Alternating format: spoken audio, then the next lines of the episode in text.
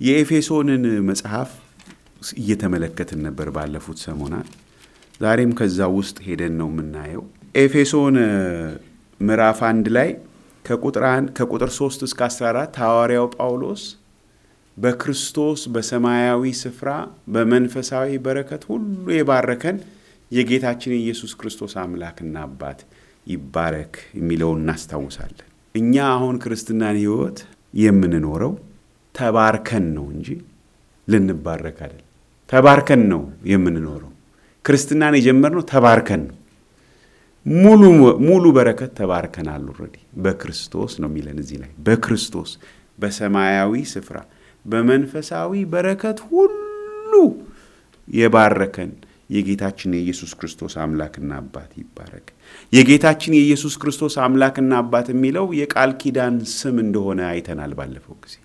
የአብርሃም የይስሐቅ የያዕቆብ አምላክ ስንል እግዚአብሔር ለአብርሃም ለይስሐቅ ለያዕቆብ የገባውን ቃል ኪዳን ማስታወሻ እንደሆነ ሁሉ የጌታችን የኢየሱስ ክርስቶስ አምላክና አባት ስንል በጌታ በኢየሱስ ክርስቶስ እግዚአብሔር የሰጠንን አዲሱን ኪዳን የሚያሳይ በክርስቶስ ያወቅነውን በክርስቶስ ሥራ አባ ብለን ልንጠራ የቻልነውን እግዚአብሔርን እያሰብን እያሰበ ነው ሐዋርያው ጳውሎስ።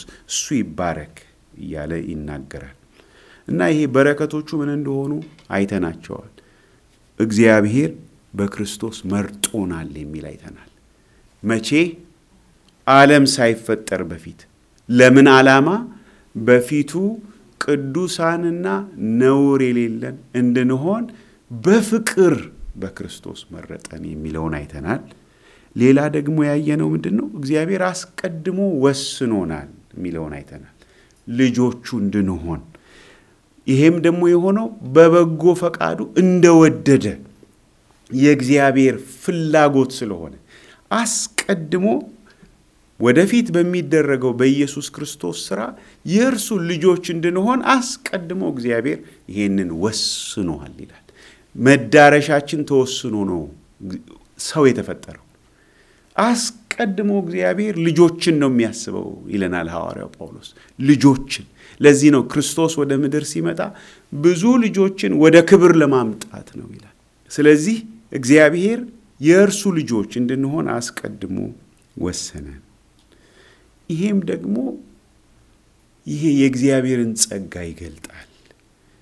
ይሄ ጸጋ እንዲያው ተትረፍርፎ የተሰጠን ጸጋ እግዚአብሔር በልጁ በኩል የሰጠን ውድ በሆነ ልጁ በኩል የሰጠን ይሄ ጸጋው እጅግ ክቡር ነውና ክብሩ ይመሰገን ዘንድ ነው ይህን እግዚአብሔር ያደረገው ይለናል።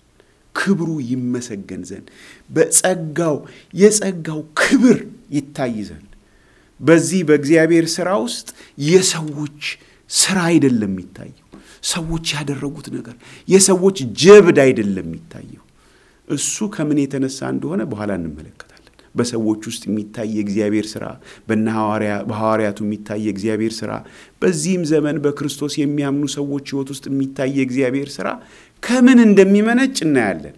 ግን overall ግን በጥቅሉ ሲመለከት ስንመለከት ወደፊትም በእግዚአብሔር ፊት የሚከበረው የሚመሰገነው ይሄ ድንቅ የእግዚአብሔር ጸጋ ነው ይላል።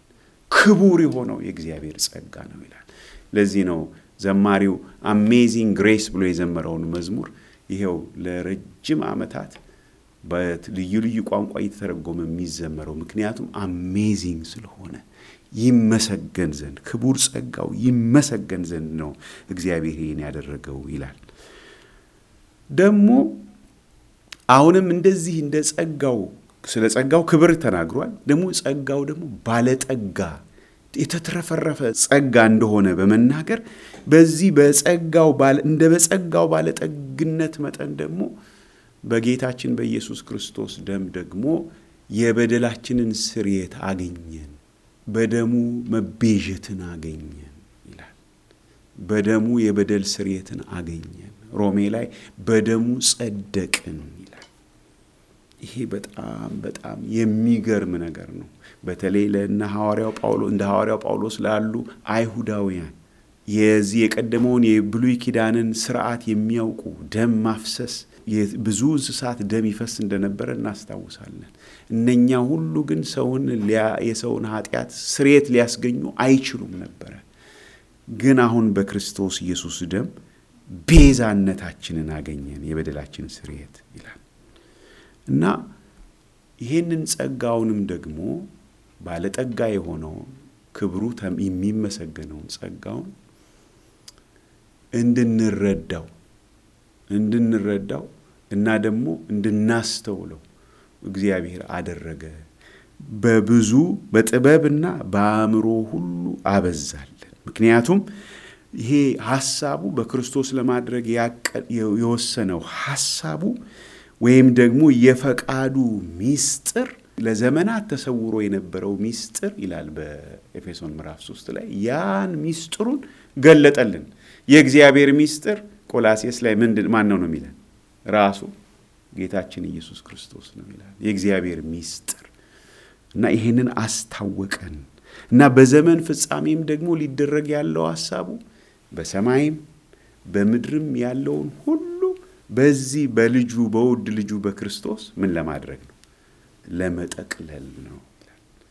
ይሄ ነው እንግዲህ በረከቱ በክርስቶስ በሰማያዊ ስፍራ የተባረክንበት በረከት ይሄ ነው ካለ በኋላ ወደ እነሱ ሕይወት ሲመጣ እናንተም ይላል ቁጥር 11 ላይ እንደ ፈቃዱ ምክር ሁሉን የሚሰራ እንደ እርሱ ሐሳብ አስቀድመን የተወሰንን በክርስቶስ ደግሞ ርስትን ተቀበል ይላል። እግዚአብሔር አስቀድሞ ያወቃቸውን አሁን በክርስቶስ ርስትን ተቀበል ያውቀን ነበረ ብሎ አሁን በክርስቶስ ርስትን ተቀበል ይላል እና እናንተም ይላቸዋል የኤፌሶንን አማኞች እኛም ልንል እንችላለን። እናንተም ምን አደረጋችሁ ይላል የመዳናችሁን ወንጌል ሰምታችሁ በክርስቶስ አምናችሁ በተስፋው መንፈስ በመንፈስ ቅዱስ ታተማችሁ፣ እርሱም የርስታችን መያዣ ነው። ስለዚህ አሁን ወደ እነሱ ሕይወት ሲያመጣው ሰምታችሁ አምናችሁ ምን ሆናችሁ? ታተማችሁ። ሰምታችሁ አምናችሁ ታተማችሁ። ቁጥር 13 ላይ ይህን ይናገራል። ምንድን ነው የሰሙት? ወንጌል የመዳናችሁን ወንጌል ሰምታችሁ ያመኑት ማንን ነው? ክርስቶስን። በክርስቶስ አምናችሁ ደግሞ በተስፋው መንፈስ በመንፈስ ቅዱስ ታተማችሁ። ይህን ካለ በኋላ ለእነሱ ጸሎት ውስጥ እንደገባ እናያለን። ምራ ቁጥር 15 ጀምሮ ግን ስለ እነሱ የሰማው ነገር ነበረ።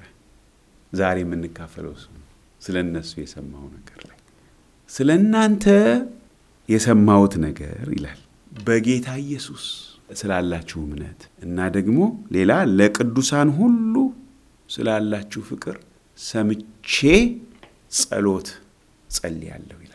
ወይም ማሳሰብን አልተውም። ይሄን ከሰማው በኋላ መጀመሪያ ምን እያደረግኩ ነው ምጸልይ ይላል። እያመሰገንኩ ጸልያለሁ እያመሰገንኩ ስጸልይ ስለ እናንተ ማሳሰብን አልተውም። የሰማው ዜና ግን በጣም ቀላል ዜና አይደለም። በጌታ ኢየሱስ ስላላችሁ እምነትና ለቅዱሳን ሁሉ ስላላችሁ ፍቅር ሰምቼ ስለ እናንተ እያመሰገንሁ ስጸልይ ማሳሰብን ስለ እናንተ ማሳሰብን አልተውም። ያው እምነት የምን ውጤት ነው? የመስማት ውጤት ነው። ከዛ ውጭ አይመጣም። እምነት የመስማት ውጤት ነው። ፍቅር ደግሞ የምን ውጤት ነው? የእምነት ውጤት ነው። እምነት የመስማት ውጤት ነው። ፍቅር የእምነት ውጤት ነው፣ ወይም የእምነት ፍሬ ነው። እምነት ፈቃዳችንን፣ ሐሳባችንን እና ልባችንን በሙሉ የሚያካትት ነገር ነው። ፈቃዳችንን፣ ሐሳባችንንና ልባችንን የሚያካትት ነገር ነው። በፈቃዳችን እንወስናለን። ሰው ሲያምን ይወስናል። ኢየሱስ ክርስቶስን ለመከተል ይወስናል።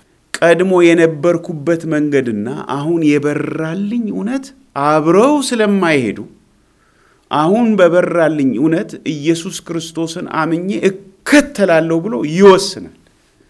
የሰው ውሳኔ ግድ ይላል። ውሳኔ የሌለበት እምነት የለም። አምኛለሁ እያለ የማይወስን ሰው አላመንም። እምነትና ውሳኔ የተያያዙ ናቸው። ስለዚህ ፈቃድን ያካትታል ያልኳችሁ ለዚህ ነው። እምነት እምነት ደግሞ ፈቃድን ብቻ ሳይሆን አእምሮንም ያካትታል። እንዴት ካል የምናምነውን ማወቅ ይጠበቅብናል፣ ማስተዋል ይጠበቅብናል። የምታነበውን ታስተውለዋለህን አለው ያንን ኢትዮጵያዊ ጃንደረባ። ምን አለ መልስ ሲሰጥ፣ እንዴት አስተውለዋለሁ ሰው ካላብራራልኝ። ትክክለኛ መልስ ነው የመለሰለት። ከዛ በኋላ ገለጠለት ይላል። ስለዚህ እምነት መረዳትም ውስጡ እንዳለበት እናያለን። ማስተዋል አለበት። ይገባናል። ገባኝ አይደል ምንለው? ገባኝ እኮ በፊት አልተረዳሁትም ነበር፣ እማውቀው መስሎኝ ነበረ። አሁን ግን ገባኝ፣ አሁን ገብቶኛል ተረድቻለሁ ይላል ሐዋርያው ጳውሎስ። ከኮንቪክሽንም ጋር ይያያዛል። ውስጣችን በዛ ነገር ላይ እርግጠኛ እንሆናለን፣ እንረዳለን። ደግሞ ልብን ደግሞ የሚያካትተው እንዴት ነው? በእግዚአብሔር ላይ ፍጹም መታመን መደገፍ ሲኖርም ነው እምነት ልብ አለበት ማለት በእግዚአብሔር ተደግፈ ነው። ተረድቻለሁ ብሎ ሰው ልቡን ላይሰጥ ይችላል። ልብ ወሳኝ ነው። እንዲሁ ዝም ብሎ በአእምሯችን ኢየሱስ ስለ ኃጢአታችን ሞተዋል ምናምን ማለት ብቻ አይበቃም። እሱ ስለ አንተ ከሞተ እሱ ስለ አንተ ከሞተ አንተ ለራስህ ትኖራለህ። ልብህ አያምንም። ይሄ ነው እውነቱ።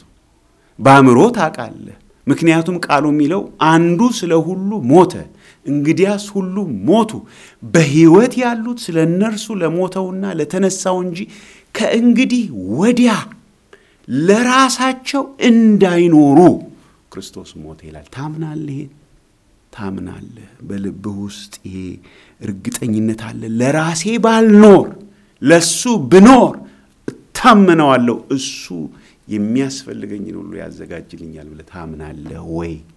እምነት ይህንን ያካትታል። ትረስትን ያካትታል። አንደርስታንዲንግን ያካትታል። እንዲሁም ደግሞ ዲሲሽንን ያካትታል። ስለዚህ ጳውሎስ ስለ ኤፌሶን አማኞች የሰማው እነኚህ ሰዎች ቤተ ክርስቲያን ይሰበሰባሉ አይደል? ስለ እምነታቸው ደግሞ ለቅዱሳን ሁሉ ስላላቸው ፍቅር ሰምቶ ነው ሐዋርያው ጳውሎስ እግዚአብሔርን የሚያመሰግነው። ሐዋርያው ጳውሎስ ይሄ እምነትና ፍቅር የሚለውን ሁለት ቃላት ይደጋግማቸዋል እንደ አዝማች። እምነትና ፍቅር ባለፈው ሳምንትም እንዳየን ደግሞ ሶስተኛዋ ማነች? ተስፋ። ሶስቱ የእሱ አዝማች ናቸው። እምነት፣ ፍቅር፣ ተስፋ። እስቲ የኤፌሶን አማኞችን ስለዚህ ሰምቼ ነው ምጸልየው ይላል። እግዚአብሔር እንዲያደርግላቸው የሚጠይቀውን ነገር ሁሉ በኤፌሶን ምዕራፍ አንድ ላይ ደግሞ ሌላ ክፍል ላይ ስትሄደን አንደኛ ተሰሎንቄ ላይ እንመለከት። ሐዋርያው ጳውሎስ ስለ ተሰሎንቄ ሰዎች ደግሞ የሚለውን ምዕራፍ አንድ ቁጥር ሁለት ላይ በጸሎታችን ጊዜ አንደኛ ተሰሎንቄ ምዕራፍ አንድ ቁጥር ሁለት በጸሎታችን ጊዜ ስለ እናንተ ስናሳስብ የእምነታችሁን ሥራ፣ የፍቅራችሁን ድካም፣ በጌታችንም በኢየሱስ ክርስቶስ ያለውን የተስፋችሁን መጽናት በአምላካችንና በአባታችን ፊት ሳናቋረጥ እያሰብን እግዚአብሔርን ሁል ጊዜ በሁላችሁ ምክንያት እናመሰግናለን። በእግዚአብሔር የምትወደዱ ወንድሞች ሆይ እንደ ተመረጣችሁ አውቀናልና ይላል። የሚገርም ነው። ሐዋርያው ጳውሎስ የተሰሎንቄን አማኞች እነኚህ በእርግጥ የተመረጡ ናቸው እንዲል የሚያደርገው ይሄን ነገራቸውን እያየ ነው። የእምነታችሁን ምን ስራ፣ የፍቅራችሁ ምን ድካም፣ የተስፋችሁ መጽናት፣ ይሄንን እያሰብን እግዚአብሔርን እናመሰግናለን። ስለዚህ እምነት ምን አለው? ስራ አለው። ፍቅር ምን አለው? እንደክማለን። labor of love የሚለው ቃል የተለመደ ነው በአሜሪካን ሀገር እንዲሁ በ secular ኡ ዓለም ውስጥ labor of love እናት ለልጆቿ ምን ታደርጋለች? ትደክማለች። ሰለቸኝ ሳትል ትደክማለች ለልጆቿ። ከምን የተነሳ? ከፍቅር። የፍቅራችሁ ድካም ደግሞ የተስፋችሁ ጽናት።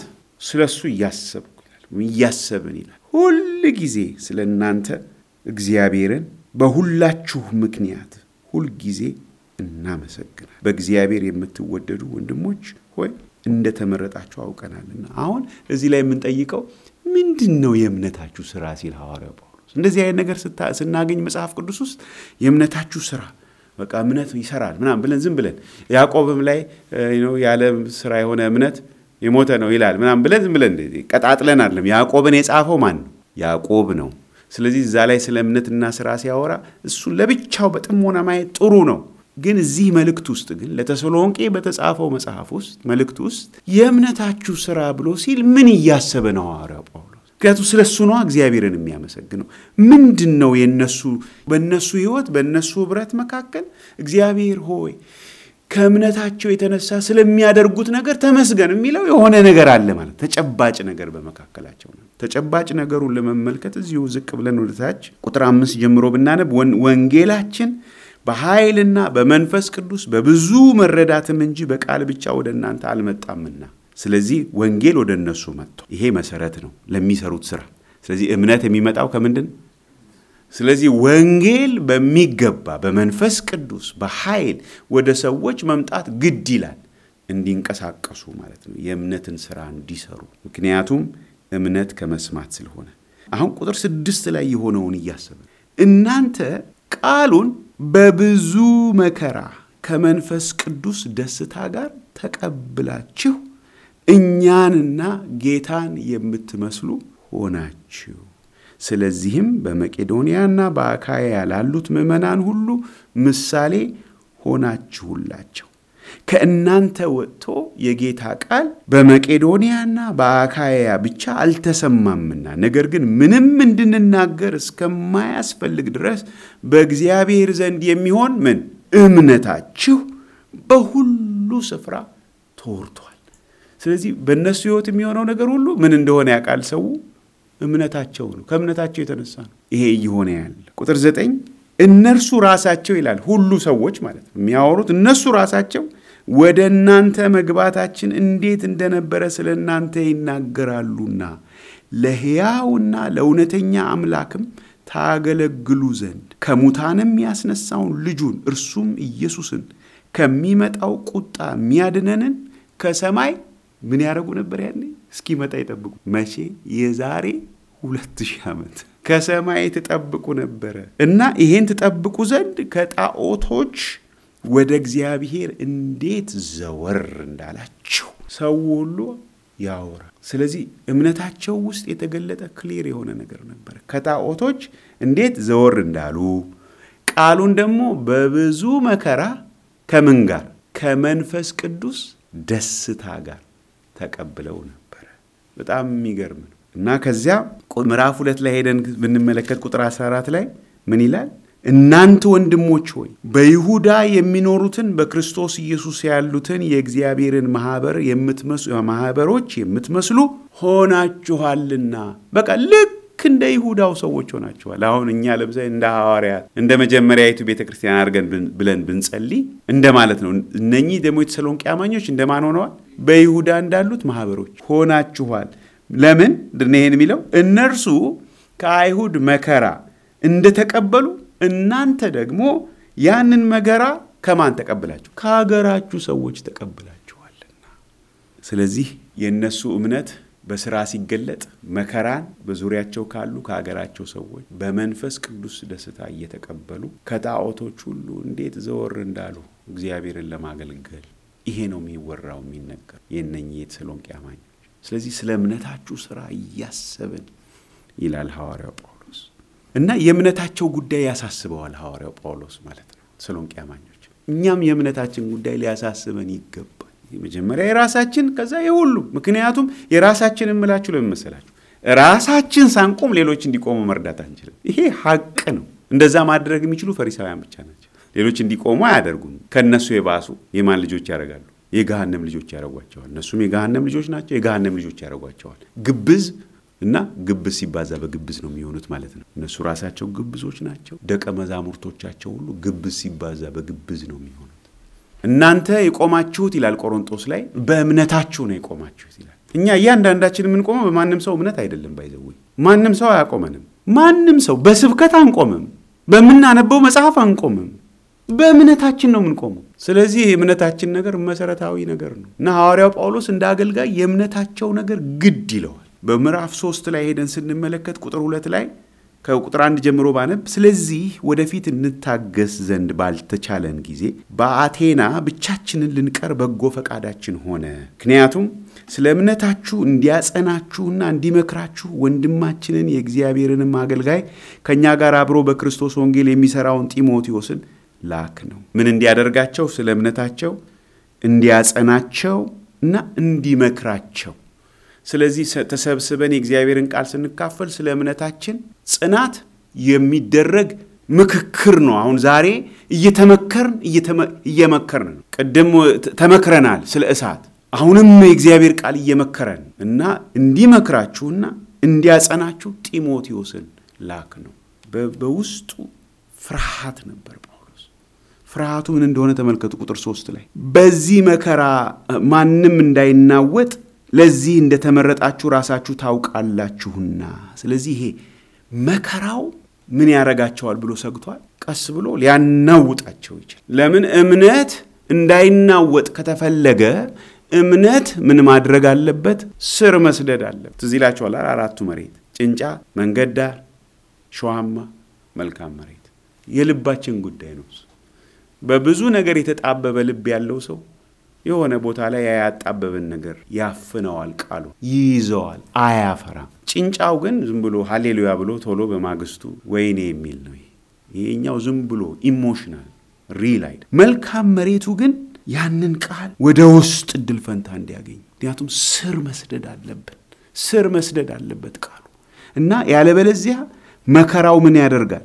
ያናውጣል። በዚህ መከራ ማንም እንዳይናወጥ ለዚህ እንደተመረጣችሁ ራሳችሁ ታውቃላችሁና። ስለዚህ ሐዋርያው ጳውሎስ መናወጥ እንዳይፈጠር የሚያጸና የሚመክር ሰው ላከ ጢሞቴዎስ ወደ እነሱ። ከዛ የሆነውን ተመልከቱ። ቁጥር አራት ላይ በእውነት ከእናንተ ጋር ሳለን መከራ እንቀበል ዘንድ እንዳለን አስቀድመን እንነግራችሁ ነበረ፣ እንዲሁም ደግሞ ሆነ። ይህንም ታውቃላችሁ። ስለዚህ እኔ ደግሞ ወደፊት ታገዝ ዘንድ ባልተቻለኝ ጊዜ ፈታኝ ምናልባት ፈትኗቸዋል፣ ድካማችንም ከንቱ ሆኗል ብዬ እምነታችሁን ለማወቅ ላኩ። አሁን ግን ጢሞቴዎስ ከእናንተ ጋር ወደ እኛ መጥቶ ስለ እምነታችሁና ስለ ፍቅራችሁ ምን ነገረን ይላል? የምስራች ጳውሎስ የምስራች አልተናወጡም። የምስራች ብሎ ነገረ። እስቲ በአይነ ህሊናችሁ አስቡት። ከሩቅ እያየው የምስራች ጳውሎስ የምስራች። ምክንያቱም ኢሜይል የለ text የለ። ስለዚህ ጳውሎስም እየጠበቀ ነው። እንዴት ሆነው ይሆን? ተናውጠው ይሆን? የምስራች ብሎ ነገረን፣ ስለ እምነታችሁና ስለ ፍቅራችሁ እኛንም እናያችሁ ዘንድ እንደምንናፍቅ ታዩን ዘንድ እንድየናፈቃችሁ ሁልጊዜ በመልካም እንደምታስቡን በነገረን ጊዜ ስለዚህ ወንድሞች ሆይ በእምነታችሁ በኩል በችግርና በመከራችን ሁሉ ስለ እናንተ እኛ ተጽናናን ይላል። ሐሳባችሁ አልተመረዘም፣ አልተበላሸም፣ በመልካም ነው የምታስቡን። ተመርዞ እናያለን ቆሮንቶስ ውስጥ እነሱ እሱ ማን ነው ምናምን እያሉ ሌላ ነገር ውስጥ ገብተዋል። ከማ የተነሳ ፈታኝ መጥቶ ግን እናንተ ግን እንዲህ አልሆናችሁ። እናንተ ትናፍቃላችሁ። መቼ ይሆን የምናያቸው እነ ጳውሎስን እነ ጢሞቴዎስን አገልጋዮቻችንን ወንጌልን የመሰከሩልንን እነ ጳውሎስም እየናፈቁ ነው። ይሄ መነፋፈቅ በውስጣችን እንዳለ ጢሞቴዎስን ሲያገኝ ጢሞቴዎስ ሲያገኛቸው ከእነሱ ጋር ሲያሳልፍ ይህንን አስተዋለ። ቁጥር ስምንት እናንተ በጌታ ጸንታችሁ ብትቆሙ በሕይወት እንኖራለንና ይላል። በጣም የሚገርም ነው። በጣም የሚገርም ቃል። የእናንተ መቆም መጽናናት ብቻ አይደለም፣ የሚያኖረን እሱ ራሱ ነው። በቃ እሰየው እንድንል እንድንቀጥል፣ በሕይወት እንድንቀጥል ያግዘናል። ምክንያቱም እዚህ ላይ ሐዋርያው ጳውሎስ የሚናገረው እንደ አገልጋይ ነው። እምነቴ ይናወጣል እያለ አይደለም። እናንተ ተናውጣችሁ እንዴት ደስ ይለኛል፣ እንዴት ይመቸኛል ነው እያላቸው ያለው።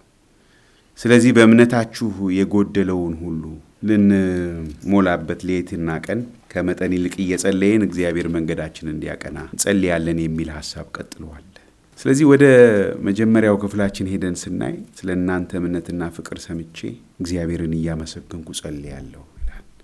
እምነት ይሰራል፣ ፍቅር ይደክማል፣ ተስፋ ደግሞ እንድንጸና የሚጠይቅ ነገር ነው። ባለፈው ሳምንት አንደኛ ተሰሎንቄ ምዕራፍ አምስት ላይ ምን የሚል አይተን ነበር? እንግዲህ እንንቃ የእምነትንና የፍቅርን ምን ጥሩር እንዲሁም ደግሞ የመዳንን ተስፋ እንደ ራስ ቁር እየለበስን በመጠን እንኖር።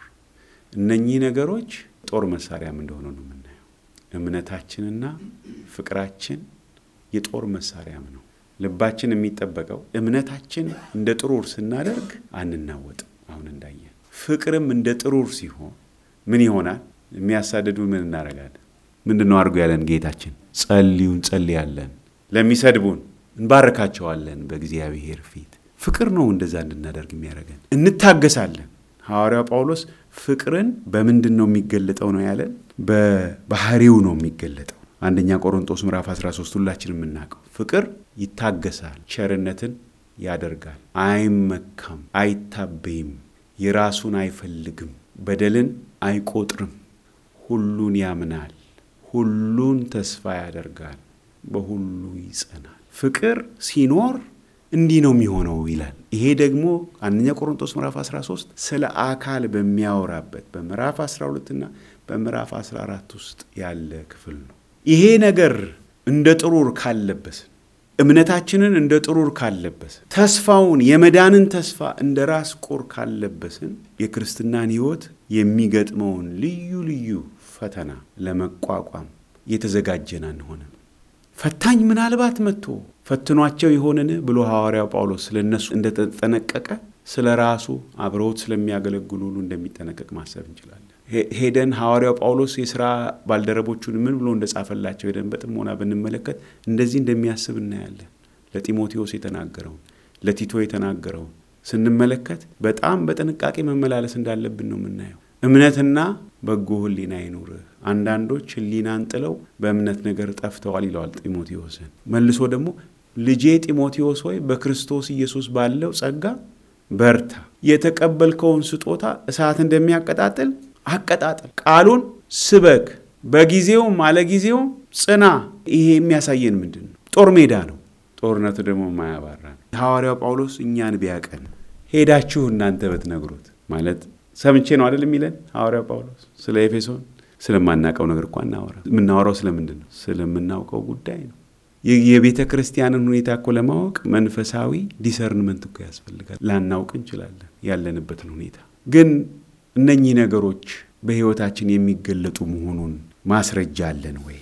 ሁለተኛ ተሰሎንቄ ላይ ያለውን አንድ ክፍል አንብብና እጨርሳለሁ። ሁለተኛ ተሰሎንቄ ምዕራፍ አንድ ላይ አሁንም ስለ ፍቅራቸውና ስለ እምነታቸው ሲናገር ወንድሞች ሆይ እምነታችሁ ቁጥር ሶስት ምዕራፍ አንድ ቁጥር ሶስት እጅግ ስለሚያድግ የሁላችሁም የእያንዳንዳችሁ ፍቅር እርስ በርሳችሁ ስለሚበዛ ሁል ጊዜ ስለ እናንተ እግዚአብሔርን እንደሚገባ ልናመሰግን ግድ አለብን። ስለዚህ በምትታገሱበትና በስደታችሁና በመከራችሁ ሁሉ ከመጽናታችሁና ከእምነታችሁ የተነሳ በእግዚአብሔር አብያተ ክርስቲያናት ስለ እናንተ ራሳችን እንመካለን ይላል።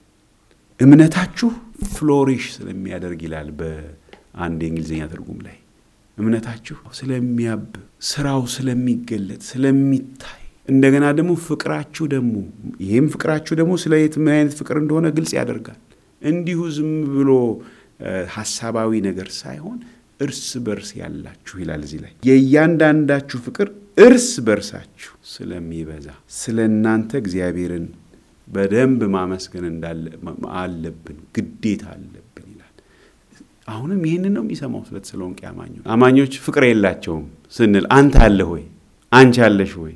ጥያቄው ለአንተና ለአንቺ ነው። ይሄንን የምንለው ራሳችንን ማዕከል አድርገን ነው? ክርስቶስን ማዕከል አድርገን ነው? ለእኔ አልተደረገልኝም፣ ለእኔ እንደዚህ አልሆንኩም፣ ለእኔ እንደዚህ እኔ እኔ እኔ በሚል መንገድ ነው የምንለካው ወይስ ክርስቶስን ማዕከል አድርገን እያየን ፍቅር ጎሎኛል እያልን ነው ራሳችንን? ፍቅር ፍቅር ፍቅር ነው የጎደላቸው ነው መዝሙሩ የሚለው የጎደለን የጎደለኝ ከራሳችን ነው የሚጀምር። እንዴት ነው የኔ እምነት ይሰራል? የኔ ፍቅር እንዴት ነው ይደክማል? labor አረጋለሁ። እስቲ labor የማደርገው ከፍቅር የተነሳ labor የማደርገው ምን ላይ ነው? እየደከምኩ ነው፣ እንቅልፍ እያጣሁ ነው። ከፍቅር የተነሳ ነው ወይስ እንደ ማንኛውም ሰው ማለት ሁሉም ሰው እኮ ይደክማል፣ ስራ እየሰራ ነው። ሁሉ የማይሰራ ሰው የለም። by the way የምንኖርበት ሀገር የሚሰራበት ሀገር ነው። ስለዚህ እየደከመኝ ያለው ከስራው ነው ከኑሮው ን life ሁሉም ሰው ከሚገጥመው ነገር የተነሳ ነው ወይስ ከፍቅር የተነሳ extra እሄዳለሁ ወይ?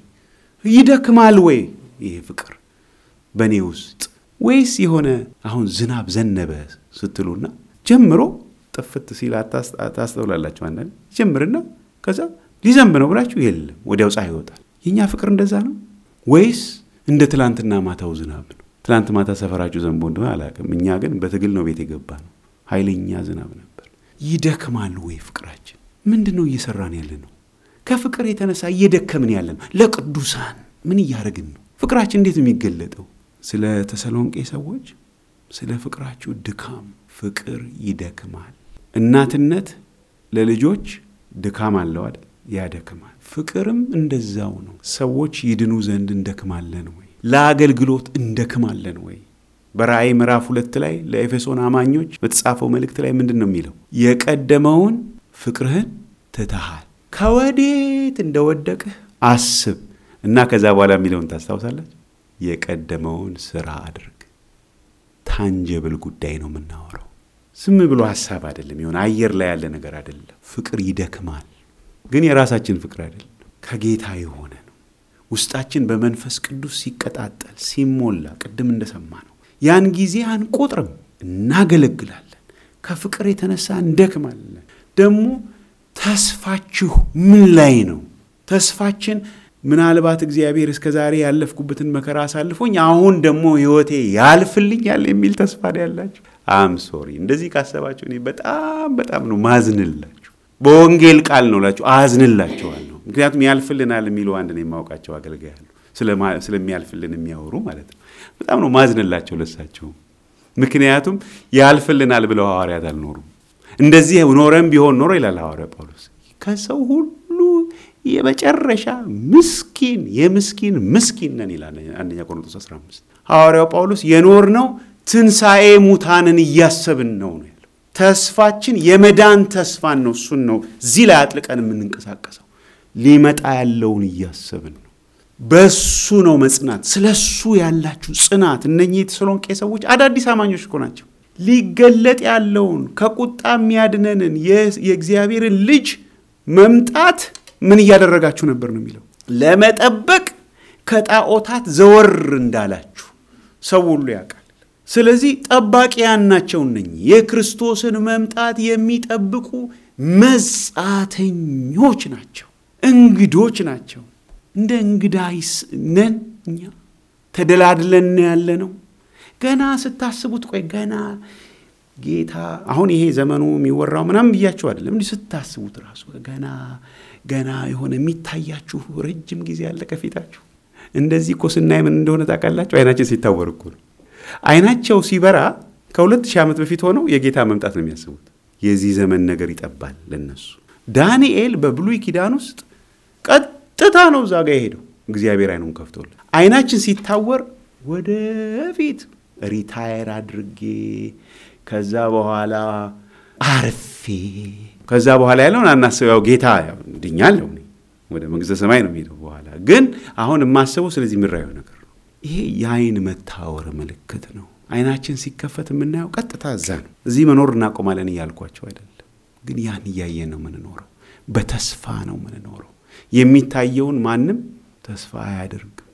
የማይታየውን ነው የምንታገሰውም ተስፋ የምናደርገውን ነገር ነው። ስለዚህ የራሳችንን ሕይወት በጥሞና እንድንመለከት ቀድሞ እናደርግ የነበረው አሁን የተውነው ነገር አለው። ከሱን ጀምር። baby steps ማለት ነው። small steps እየወሰድን ነው የምንጠነክረው።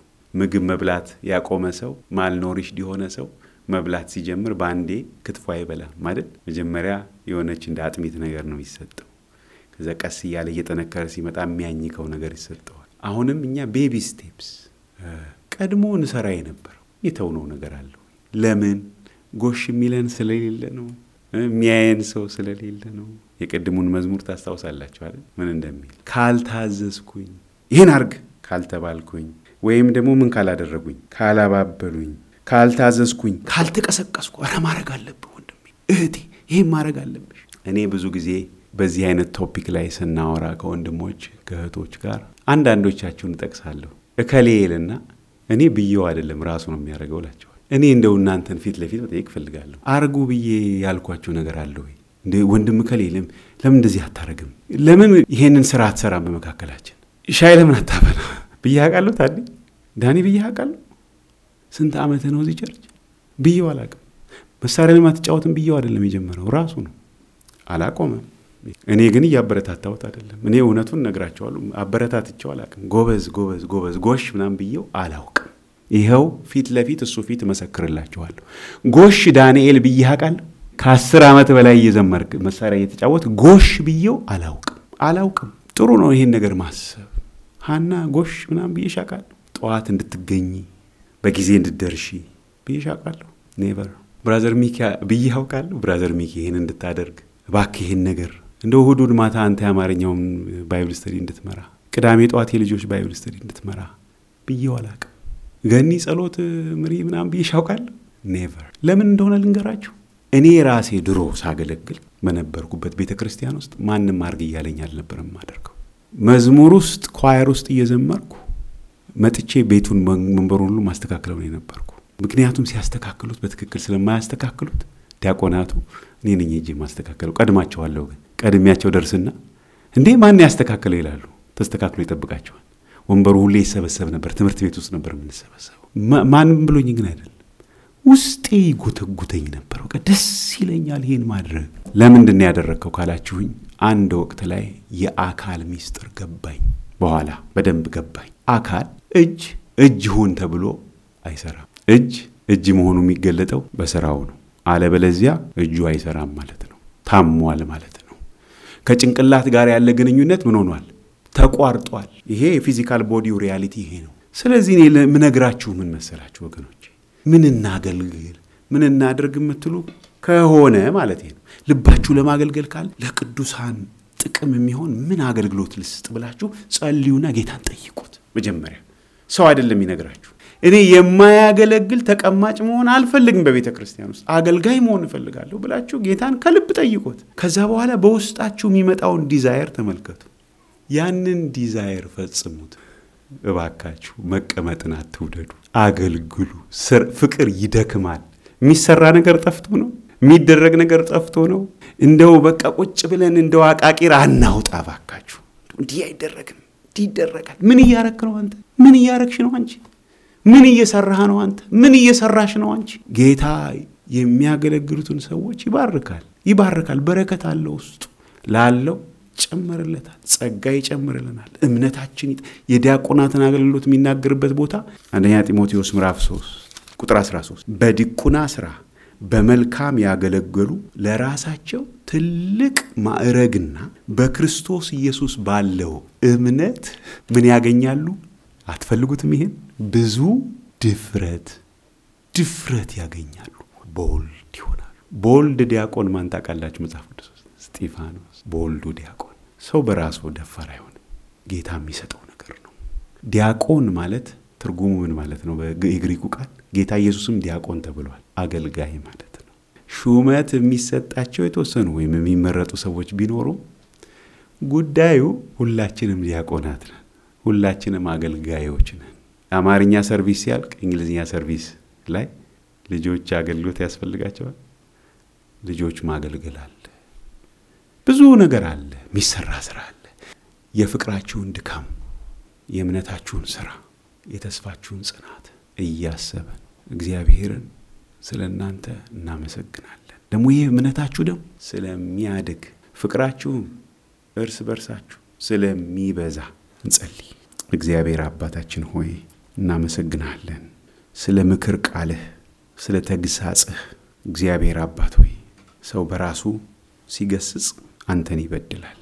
ነገር ግን አንተ ግን ሰጥተህን እርስ በርስ ስንገሳሰጽ እግዚአብሔር አምላካችን ሆይ ለጥቅማችን ነው ለበረከታችን ነውና እግዚአብሔር አባት ሆይ እናመሰግናለን።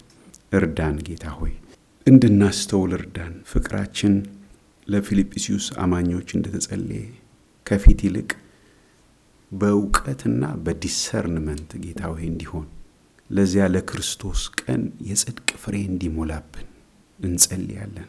እንደ ጦር መሳሪያ ደግሞ በልባችን ላይ እንድናነግበው ጌታ ሆይ ጥላቻን በፍቅር እንድናሸንፍ ጌታ ሆይ በፍጹም ክፉን በክፉ ለማሸነፍ በመሞከር በክፉ እንዳንሸነፍ ከዚያም አልፎ ደግሞ ለጠላት መንገድ እንዳንሆን እግዚአብሔር አባት ሆይ የምናደርገው ነገር ሁሉ በፍቅር ይሁን ተብሎ እንደተጻፈ እግዚአብሔር አባት ሆይ የሁላችን ዓይኖች ወደ አንተ ወደ ጌታ ኢየሱስ እንዲሆኑ ያንተ አገልጋዮች እንደሆንን ራሳችንን እንድንቆጥር ጌታ ሆይ አንተ ምን ትፈልጋለህ? አንተ ምን ትሻለህ? አንተን ደስ የሚያሰኝህ ምንድን ነው? አንተ እንዴት ትከብራለህ? የሚል ሸክም ልባችን ላይ እንዲከብድ በኢየሱስ ክርስቶስ ስም እንጸልያለን። ከራሳችን እንድታድነን ጌታ ሆይ እንለምንሃለን። አሳየን ጌታ ሆይ ራሳችን ማዕከል ይኖር የሆንበት ሕይወት አንተ ማዕከል ከሆንክበት ሕይወት ምን ያህል ሰማይ ከምድር እንደሚርቅ የሚርቅ እንደሆነ ጌታ ሆይ አሳየን። እግዚአብሔር አምላካችን ሆይ አንተ ማዕከል በሆንክበት ሕይወት ይፈሳሉ ጸጋ፣ ምሕረት ይፈሳሉ፣ በረከት ይፈሳል፣ ሕይወት ይፈሳል። ለብዙዎች ደግሞ መረስረስ፣ ለብዙዎች እርካታ፣ ለብዙዎች ጥቅም፣ ለብዙዎች መታነጽ፣ ለብዙዎች መነቃቃት። እግዚአብሔር አምላካችን ሆይ ኢየሱስ በእኛ ይገለጣል። ጌታ ሆይ እነሆ አቤቱ በልክ ሁሉን ነገር እንድናደርግ በፊትህ እንድንገኝ። ጌታ ሆይ ቃልህን እንድንበላ። ጌታ ሆይ ውስጣችን ያንተ ቃል እንዲሞላብን እምነታችን ጌታ ሆይ እንዲጠነክር እንዲያድግ የሚጎድለውን ሁሉ አቤቱ በቃልህ አንተ እንድትሞላብን በጌታ በኢየሱስ ክርስቶስ ስም እንጸልያለን። ድካምን ከላያችን ላይ በጌታ በኢየሱስ ስም አንሳ። በአንተ እውቀት ላይ የሚነሳውን ከፍ ያለውን የሰውን ሐሳብ አቤቱ አንተ ጌታ ሆይ እንድናፈርስ ጌታ ሆይ አእምሮን ለክርስቶስ ለመታዘዝ እንዲማረክ የእያንዳንዳችን አእምሮ እንድትረዳ እንጸልያለን። በኢየሱስ ክርስቶስ ስም አሜን።